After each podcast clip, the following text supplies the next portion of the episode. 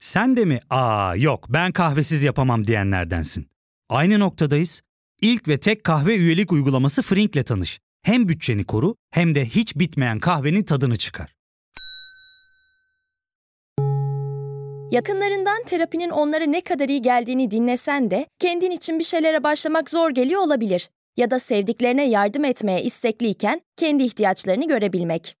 Hayvel, uzman psikologlarıyla kendi ihtiyaçlarını bulmanda sana destek olacak. Terapi yolculuğuna başlamak için detaylı bilgi bölümün açıklamalarında.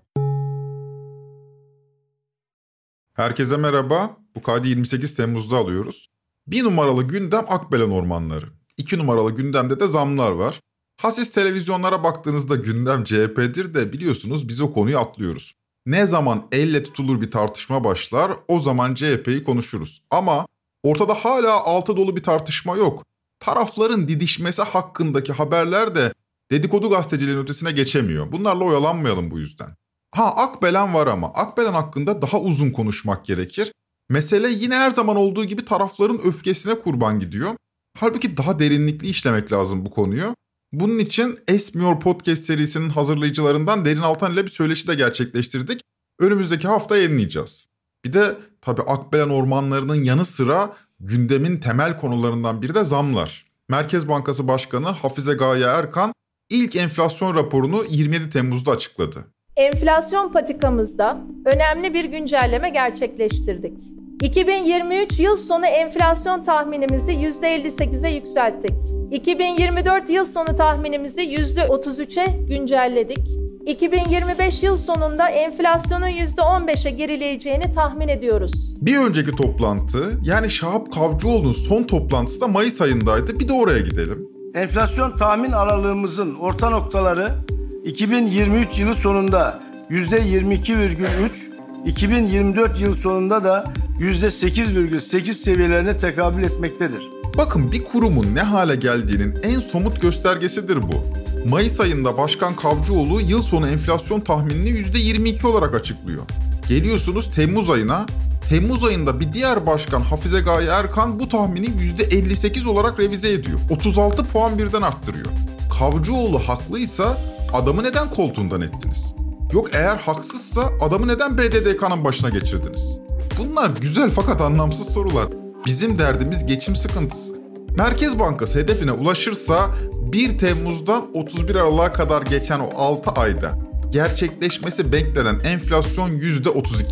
Zamları da aldınız geçmiş olsun. Aralığa kadar sıkın dişiniz. Bu da yıl sonuna dek alım gücünüzün dörtte birinin erimesi anlamına geliyor. Merkez Bankası'nın yılın ikinci yarısı için %32'lik enflasyon tahmini gerçekleşirse çalışanların, emeklilerin geçim derdi daha da derinleşecek. Çünkü bu yüksek enflasyon maaşların çeyreğinin erimesi demek. Fukara gurmesi yazmış.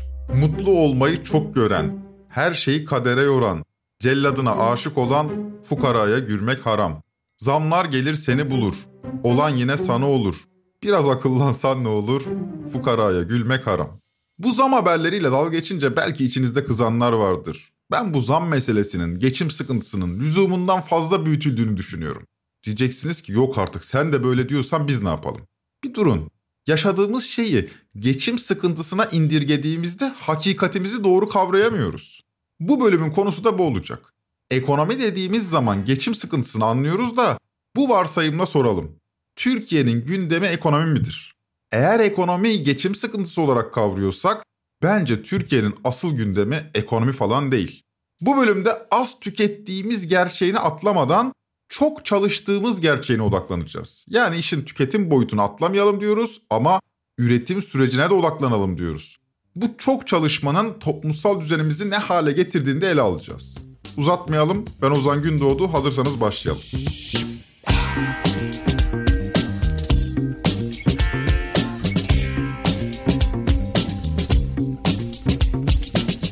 Haber kanallarını takip ediyor musunuz bilmiyorum. Kendi adıma ben çok nadiren 3-4 günde bir akşamları ne konuşuluyor diye şöyle bir bakıyorum. Düşünün sürekli gündemi takip etmek durumunda olan ben 3-4 günde bir haber kanallarına bakıyorum ve emin olun gündemden uzak kalmıyorum. Uzun süredir gerek iktidar medyasında gerek muhalif medyada CHP konuşuluyor. Nedir bu konuşulanlar diye bakınca anlıyorsunuz ki dedikodunun ötesine geçen bir şey yok. O onu demiş, bu şunu demiş, o aslında bununla berabermiş, bu da aslında şucuymuş falan. Tarafları ne dediğini bilen de yok. Kılıçdaroğlu gitsin diyenler de kalsın diyenler de e peki sonra ne yapmalı sorusuna cevap vermiş değil. Dolayısıyla tablo bu anlamda karamsar. Açıkçası ben CHP'nin hak ettiğinin ötesinde bir ilgi gördüğünü düşünüyorum. Eli yüzü düzgün bir yol haritası açıklanır, memlekette bir değişim umudu filizlenir, ondan sonra CHP hakkında konuşuruz. Konuşuruz da ya Allah aşkına geçelim şu teraneyi. Başta anlattığımdan ötesi yoktur. Bu kadar işte CHP gündemi. Ötede ne var peki? Mesela Ahmet Kurt var. İnşaat işçisi. Manisa Alaşehir'de 27 Temmuz günü sabah saat 8'de çalıştığı inşaatın 4. katından düşerek hayatını kaybetmiş. Şimdi diyebilirsiniz ki olur böyle şeyler. Her zaman gördüğümüz şeyler bunlar. Her zamanki haberler. Fakat bir bilgi daha. Ahmet Kurt 65 yaşındaydı sevgili dostlar. 65 yaşında bir inşaat işçisi. Muhtemelen 7500 TL'lik bir emekli maaşıyla geçinmeye çalışıyordu. 40 derece sıcakta. Nitekim çalışırken öldü. Abdülhamit Karaş da tıpkı Ahmet Kurt gibi bir inşaat işçisiydi. O da inşaatta çalışıyordu. Abisine kulak verelim. İnşaat güvenliği olmadığı için kimsenin haberi olmadan kardeşim düşmüş. 3 saat yerde kalmış. Kan kaybından kardeşimi tesadüfen bir arkadaş gelip bulmuş. Ambulansa haber vermiş. Ambulans getirmiş Kartal Eğitim Araştırma Hastanesi'ne. Orada 3 gün yoğun bakımda kaldı. Orada kardeşimi kaybettim. Sadece Haziran'da ölen işçi sayısı 159'dur. Yani bu saydığım isimler alelade isimler değil, Türkiye gerçeğidir. Karaç geride 4 yetim bıraktı. Buna karşı ana akım siyaset ve medya dünyası geçim sıkıntısından öteye geçebilen bir bakış açısı sunamıyor. 65 yaşında inşaatta çalışmak zorunda kalan rahmetli Ahmet Kurt'un anısına saygısızlık etmeden bir düşünelim. İnşaatta çalışıyor, muhtemelen emekliliği de var. Cebine ayda 15 bin 20 bin lira geçtiğini düşünelim. Ne diyeceğiz? Ne güzel geçinip gidiyorsun mu diyeceğiz. Hayat zor ama sen de ekmeğini bulmuşsun mu diyeceğiz. Şu anda sadece Allah rahmet eylesin diyebiliyoruz. Günlerdir uyarılar yapılıyor. Bu sıcakta çalışma saatleri yeniden düzenlensin deniyor. Türk Toraks Derneği de daha 26 Temmuz'da açıklama yaptı. Bu düzeydeki sıcaklıklar afet muamelesini hak eder. Dışarıda, güneş altında çalışmak hayati tehlikesi olan bir iştir diyorlar. İtalya'da 32 bölgede kırmızı alarm ilan edilmiş. Güneş altında çalışma yasaklanmış. Keza başka ülkelerde de benzer uygulamalar var. Ama Beran Kırmızıgül'ü duyan oldu mu? Olmadı. Hakkını verelim. Konuya eğilen meclisteki tek parti Türkiye İşçi Partisi olmuş.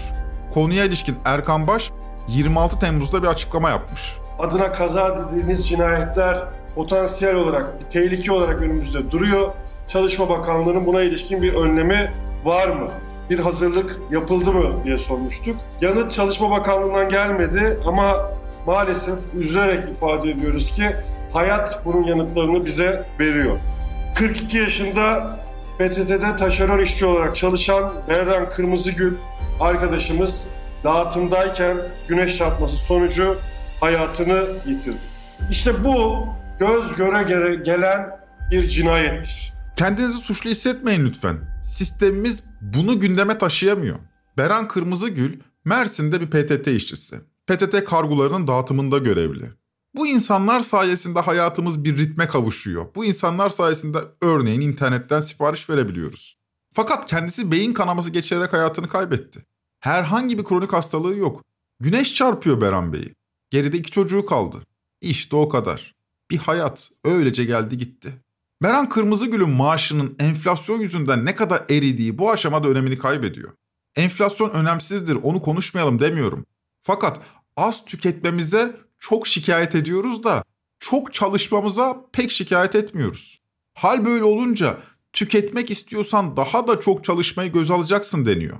Sürekli çalışmak normalleşiyor. İlginç bir örneği Edirne'de yaşadık bu hafta. Sıcaklık rekorları kırılan 26 Temmuz'da Edirne Belediyesi bir sosyal medya paylaşımıyla gündem oldu. Belediye asfalt çalışmalarına hız kesmeden devam ettiğini söylüyordu.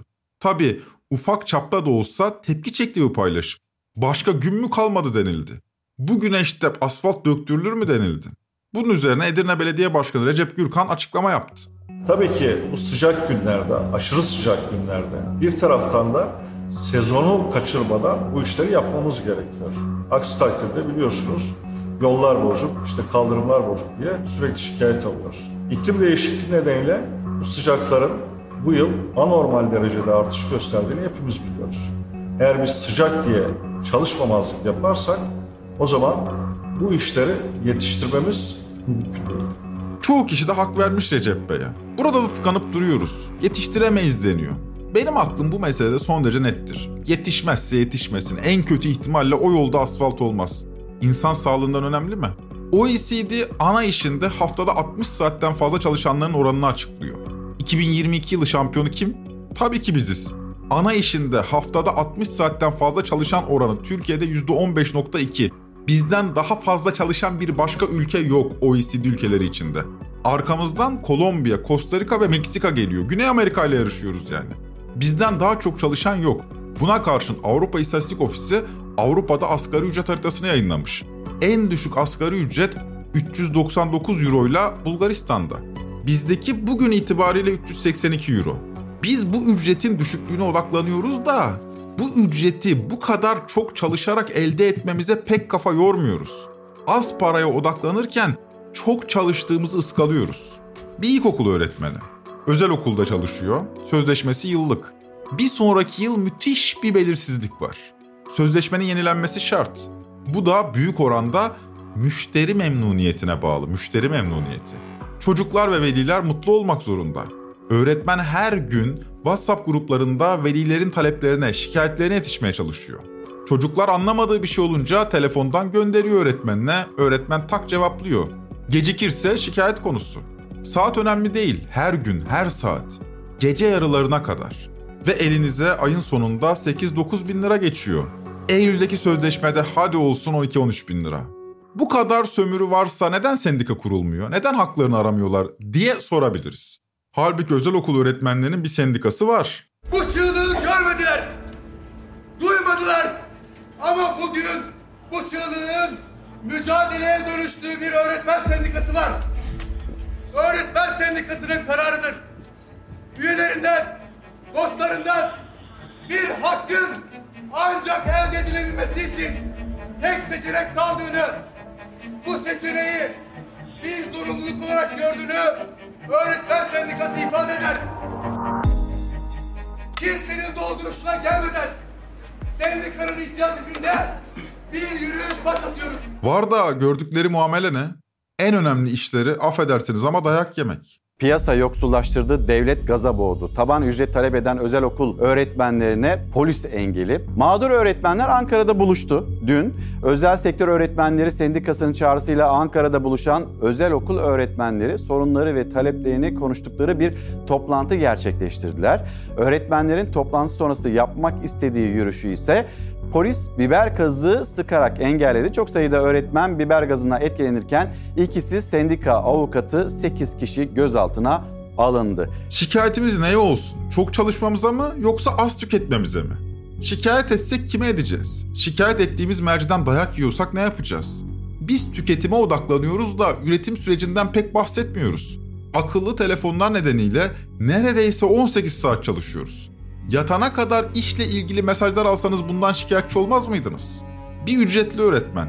MEP'te çalışıyor, sözleşmesi yok, kadrolu da değil. Ders başı 61 lira ücret alıyor. Bu şekilde çalışan 85 bin öğretmen var. Yani MEP sistemindeki her 100 öğretmenden 8'i bu durumdadır.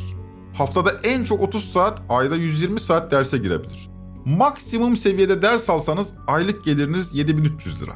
Birisi anlatıyor. Müdür sağ olsun diyor. Derslerimi öğleden önceye aldı. Öğlen 3'te taksiye çıkıyorum. Taksi gece 3'e kadar bende. Ama ben 12 gibi eve dönüyorum. Diyorum ki ne kadar geçiyor elinize? 5-6 bin öğretmenlikten geçiyor. 11-12 bin taksiden eder 17-18 bin lira. Öğretmenlik niye yapıyorsun 5-6 bin lira için diye sorunca da dinleniyorum diyor. E bir yerde dinlenmeniz lazım tabii. 16-17 saat taksicilik yapacağına abimiz 6 saat dersini veriyor. Bu esnada dinleniyor. Geriye kalan mesaisini takside tamamlıyor. Taksicilik yapanını bilmiyorum ama Türkiye'deki her 100 öğretmenden 8'i bu durumdadır. Bu şekilde ücretlidir yani. Ne diyeceğiz şimdi? Keyfin yerinde taksiye de çıkıyorsun. Asgari ücretliden iyisin mi demeliyiz bu kişiye? Yani az tükettiğimiz kadar ne koşullarda çalıştığımıza da odaklanmamız gerekiyor. o maaşı elde etmek için nelerden vazgeçtiğimize odaklanmamız gerekiyor. Burada kısa bir mola verelim. Döndüğümüzde kaldığımız yerden devam edeceğiz. Ya fark ettin mi? Biz en çok kahveye para harcıyoruz. Yok abi, bundan sonra günde bir. Aa, sen Frink kullanmıyor musun? Nasıl yani? Yani kahvenden kısmına gerek yok. Frink'e üye olursan aylık sadece 1200 TL'ye istediğin çeşit kahveyi istediğin kadar içebilirsin. Günlük 40 TL'ye sınırsız kahve mi yani? Çok iyiymiş. Aynen. Hatta şu anda 200 TL'lik bir indirim kodu da var. E hadi hemen indirip üye ol da bu fırsatı kaçırma.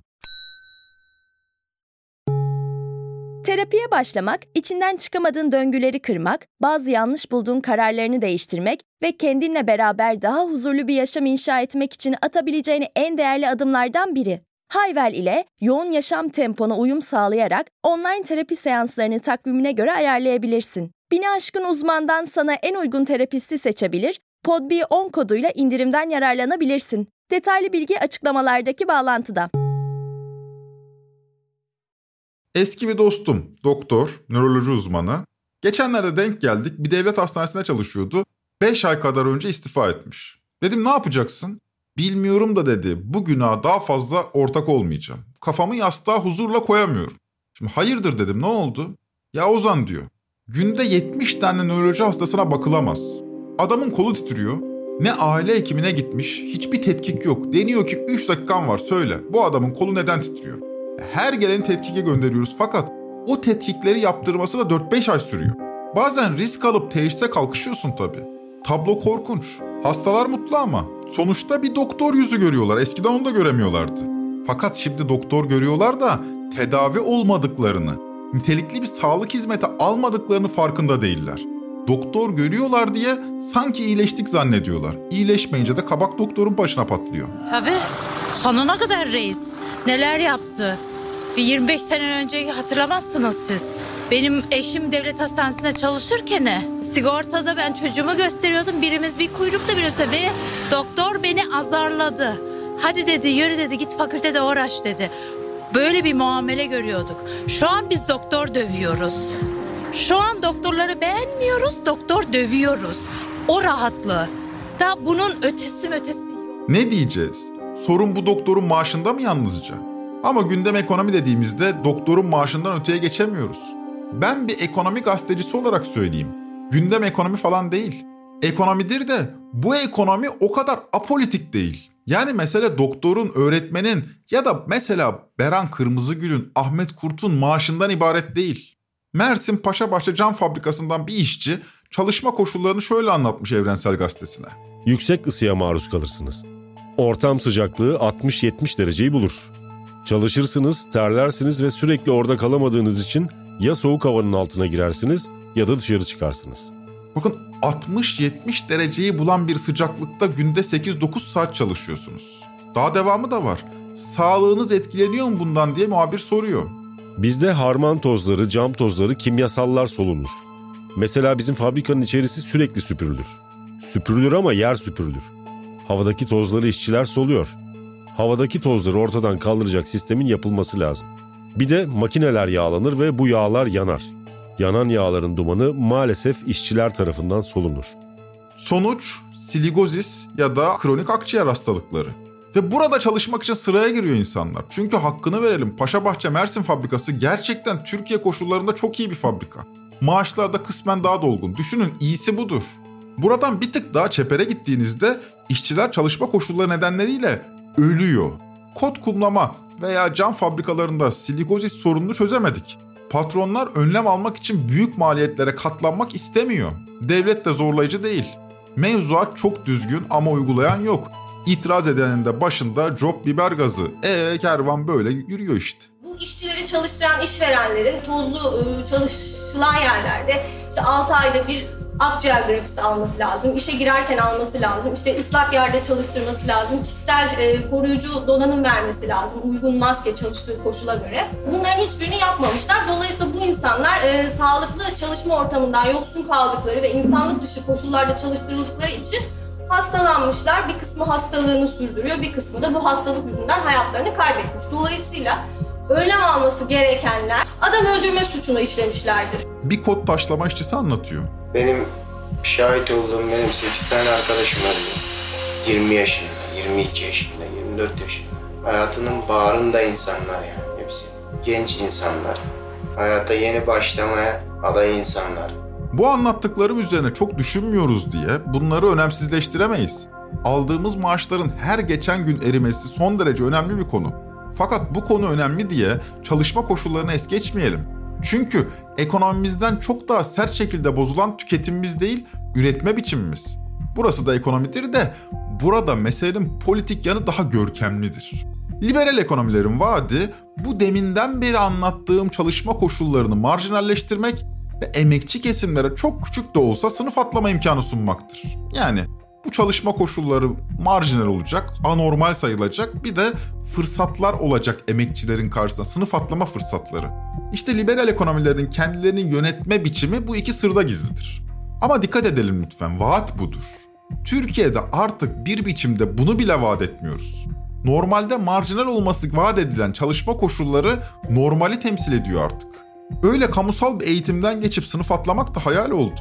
En iyi kamusal eğitimden geçenler otomobil alamıyor artık. Eğitim de artık ciddi anlamda bir para işi. BBC Türkçe bir Boğaziçi öğrencisiyle konuşmuş. Bu arkadaşa yurt çıkmamış. Ailesi de emekli insanlar. İstanbul'da konaklamaya yetecek bir maddi imkanım dahi yok. Bunu okulun yurdu olmadan karşılayabilmek maalesef benim için mümkün değil. Gerçekten bu işin içinden nasıl çıkacağımı ben de bilemiyorum. Nasıl okuyacak bu genç üniversitede? Bu düzen diyor ki hem çalışacak hem okuyacaksın. De ki çalıştı. Cep harçlığıyla mı ödeyecek Boğaziçi etrafındaki evlerin kirasını? E böyle bir toplumsal düzende en alttakiler için çok talihsiz bir tablo ortaya çıkıyor. Çalışma koşulları nedeniyle son derece acımasız bir hayat, sürekli şiddete maruz kaldığınız bir hayat, bunun yanı sıra sınıf atlama imkanının olmaması nedeniyle bu acımasız hayatın kadere dönüşmesi. Böyle bir ortamda genç kişinin iki yolu kalıyor. Ya metamfetamine düşecek ya da huzur İslam'da diyecek. Diyeceksiniz ki ne alaka? Durun anlatayım. İçişleri Bakanlığı'nın verilerine baktım. 2009 yılında 103 kilo metamfetamin yakalanmış. 103 kilo. Aradan 10 yıl geçmiş. 2019'da bu miktar 10'a katlanmış ve 1 ton 42 kilograma çıkmış. 2020'de de önceki yılı 4'e katlamış ve 4 ton 168 kilograma çıkmış. 2021'e geldiğimizde de 5 ton 528 kilo metamfetamin yakalanmış. 12 yıl öncesinin 50 katından fazla. Met kullananların %73'ü ilkokul veya ortaokul mezunu. Üniversite mezunlarında bu oran %2,5. Genelde yoksul mahallelerde tüketiliyor. Buralarda ne zaman gitseniz insanlardan duyacağınız ilk sorun bu.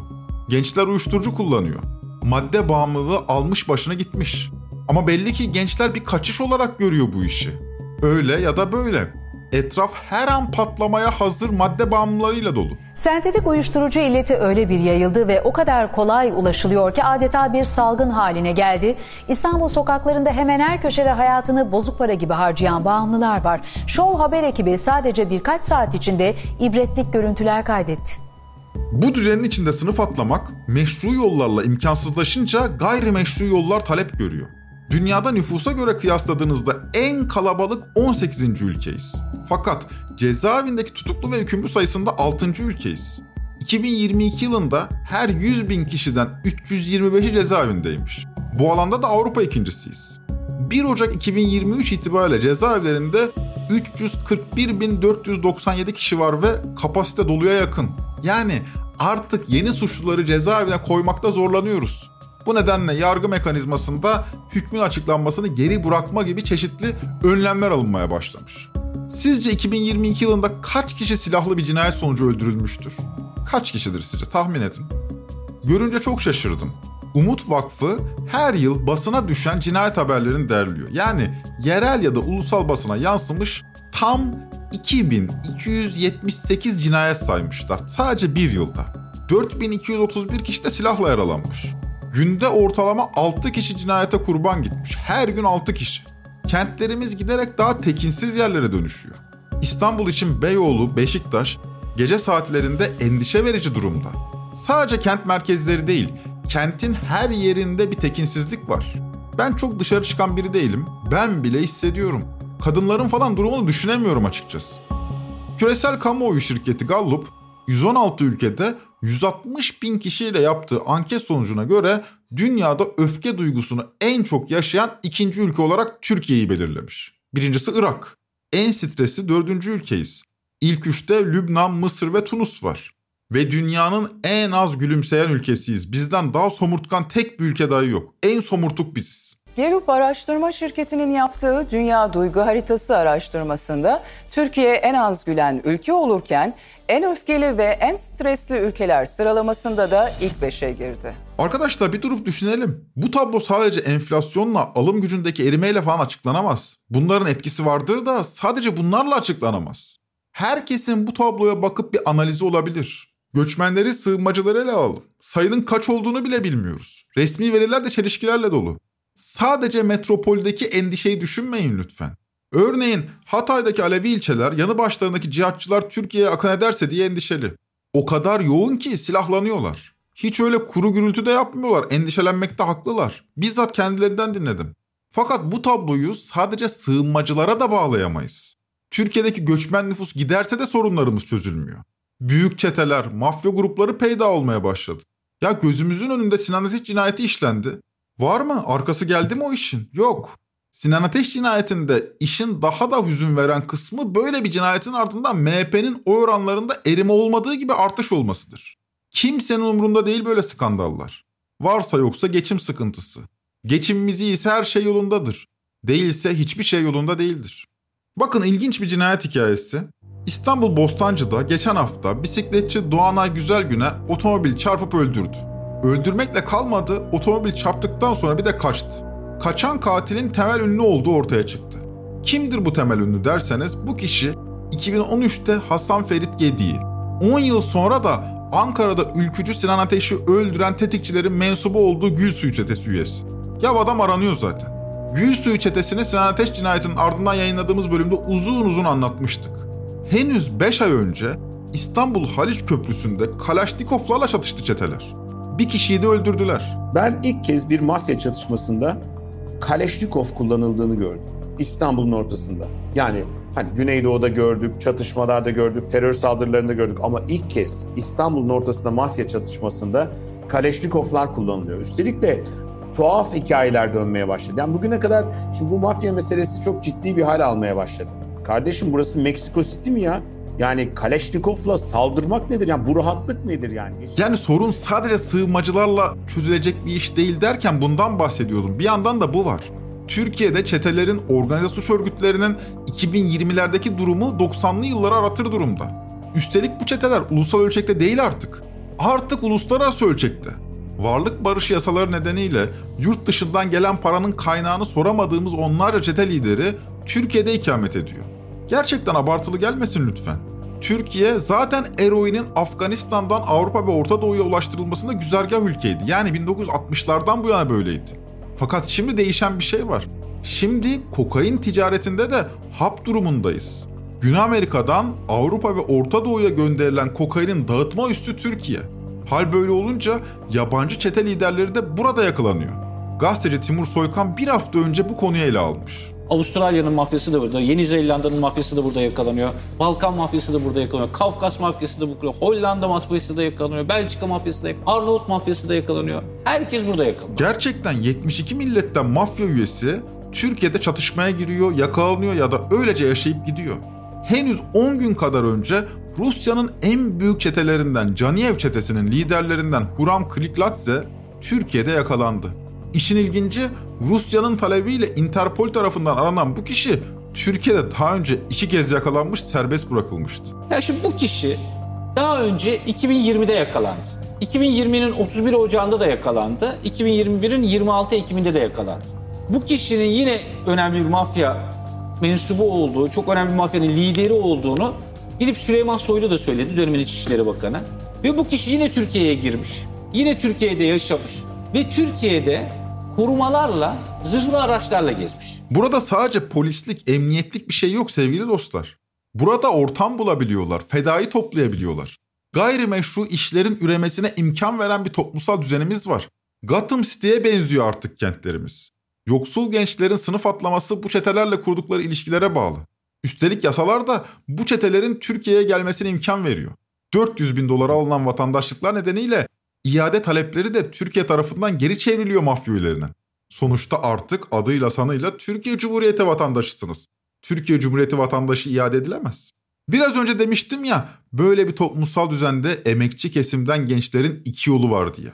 Ya çetelere girecek, gayrimeşru yollara sapacaklar ya da huzur İslam'da diyecekler. Din konusunda uçlar giderek büyüyor. Ya ateizm artıyor ya da sofuluk. Bu noktada Cumhuriyet tarihimizde görülmedik yaygınlıkta bir dindarlığa sahibiz. Böyle bir ortamda, bu kadar yoğun bir dindarlaşma yaşanan bir ortamda deminden beri anlattıklarımın yaşanmamasını beklersiniz değil mi? Fakat dinin şekil esaslarına hastalık derecesine bağlıyken içeriye hiç odaklanmıyoruz. Çok şükür cemaat, tarikat ve diyanet düzenimiz de bu içeriye hiç odaklanmamamızı sağlıyor. YouTube fetvacılarından Hüseyin Çevik'in bu haftaki fetvası sosyal medyada viral olmuş. Dinleyelim. Dedi ki ikisi de azap görüyor. İkisi de azap görüyor. Biri dedi zinadan dolayı azap görüyor. Biri dedi ayakta belvetmekten sebep. Allah Celle Celle dedi zina edenin kabir azabını iptal edebilir ama dedi ayakta belvedeni iptal etmez dedi. Niye? O pis halde Allah'ın huzuruna duruyor. Bilmeyeniniz olabilir. Bevletmek dediğiniz şey aslında işemek yani. Ayakta işemeyin diyor. Her şeyi yapın da ayakta işemeyin. Tek derdimiz buymuş.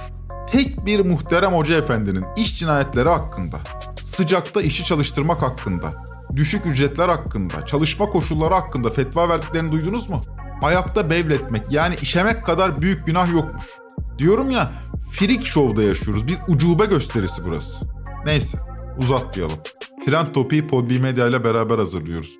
Bir sonraki bölüme kadar ekonomi deyince geçim sıkıntısından fazlasının aklınıza gelmesini dilerim. Hoşçakalın. Şehrimin tadı ağzımda yine. İspaskir, kömür, plastik, çöplük, lastik, egzoz, esrar ah, Karanlık caddelerinde Koktuğunda kömür soğuk Şehrimin tadı ağzımda yine. İspaskir, kömür, plastik, çöplük, lastik, egzoz, esrar İspaskir, kömür, plastik, çöplük, lastik, egzoz, esrar İspaskir, kömür, plastik, çöplük, lastik, egzoz, esrar İspaskir, kömür, plastik, çöplük, lastik, egzoz, esrar İspaskir, kömür İlk ve tek kahve üyelik uygulaması Frink, 46 ildeki 500'den fazla noktada seni bekliyor. Açıklamadaki kodu girerek sana özel 200 TL'lik indirimden faydalanmayı unutma. Hadi sen de Frink üyeliğini başlat, kahven hiç bitmesin. Hem bugününe hem yarınına katacaklarıyla terapi yolculuğuna ve daha iyi hissetmeye bugün Hayvel ile başla. Açıklamadaki linkten Hayvel'i indir, ücretsiz tanışma görüşmelerinin ardından bütçene uygun seans paketini seç ve terapi yolculuğuna başla.